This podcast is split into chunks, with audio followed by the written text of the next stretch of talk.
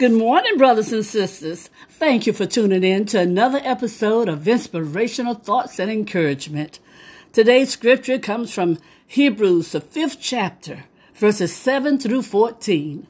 Reading from the New Living Translation, it says, While Jesus was here on earth, he offered prayers and pleadings with a loud cry and tears to the one who could rescue him from death. And God heard his prayers through his deep reverence for God. Even though Jesus was God's son, he learned obedience from the things he suffered. In this way, God qualified him as a perfect high priest, and he became the source of eternal salvation for all those who obey him. And God designated him to be the high priest in the order of Melchizedek. Oh, Father God, amen, amen.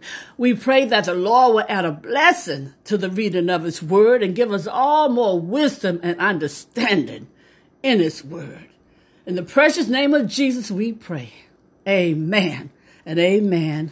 Oh, thank you, Lord. Brothers and sisters, believers are on a continual growth track that ascends higher and higher.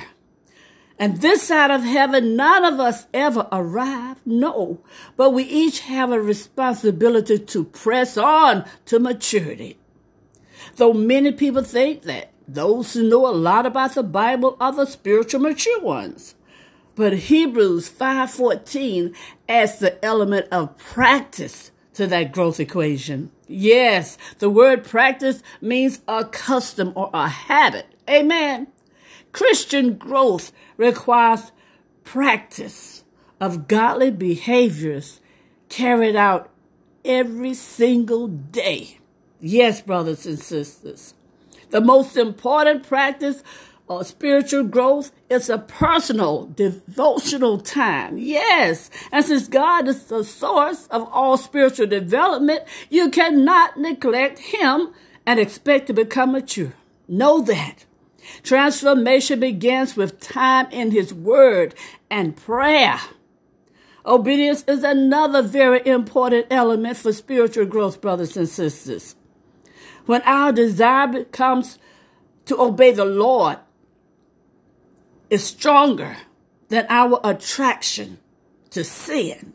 Oh, you'll know that you're making progress in your spiritual life. Yes. And in terms of spiritual development, the goal is to develop more independent and self-sufficient as we age, right? But in the spiritual realm, the opposite is true. Those who are mature in Christ recognize their own inadequacy and rely on the Holy Spirit within them. Yes, they know it's His job to transform their character and empower them to accomplish everything the Lord calls you to do. Know that.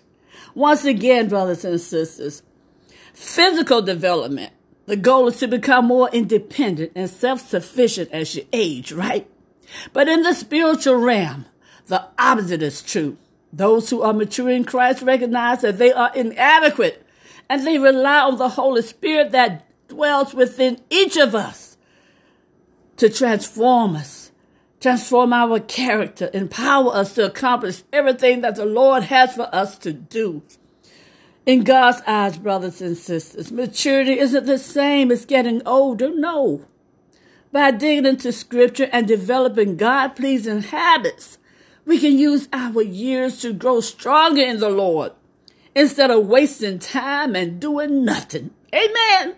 No one becomes mature accidentally. No. Spiritual growth requires an active search of God. Know that, brothers and sisters, and realize how blessed we are we serve an awesome, powerful, loving, caring, and forgiving Father. Yes. And He wants us to grow maturely and to know that it's continuous. We never reach the end.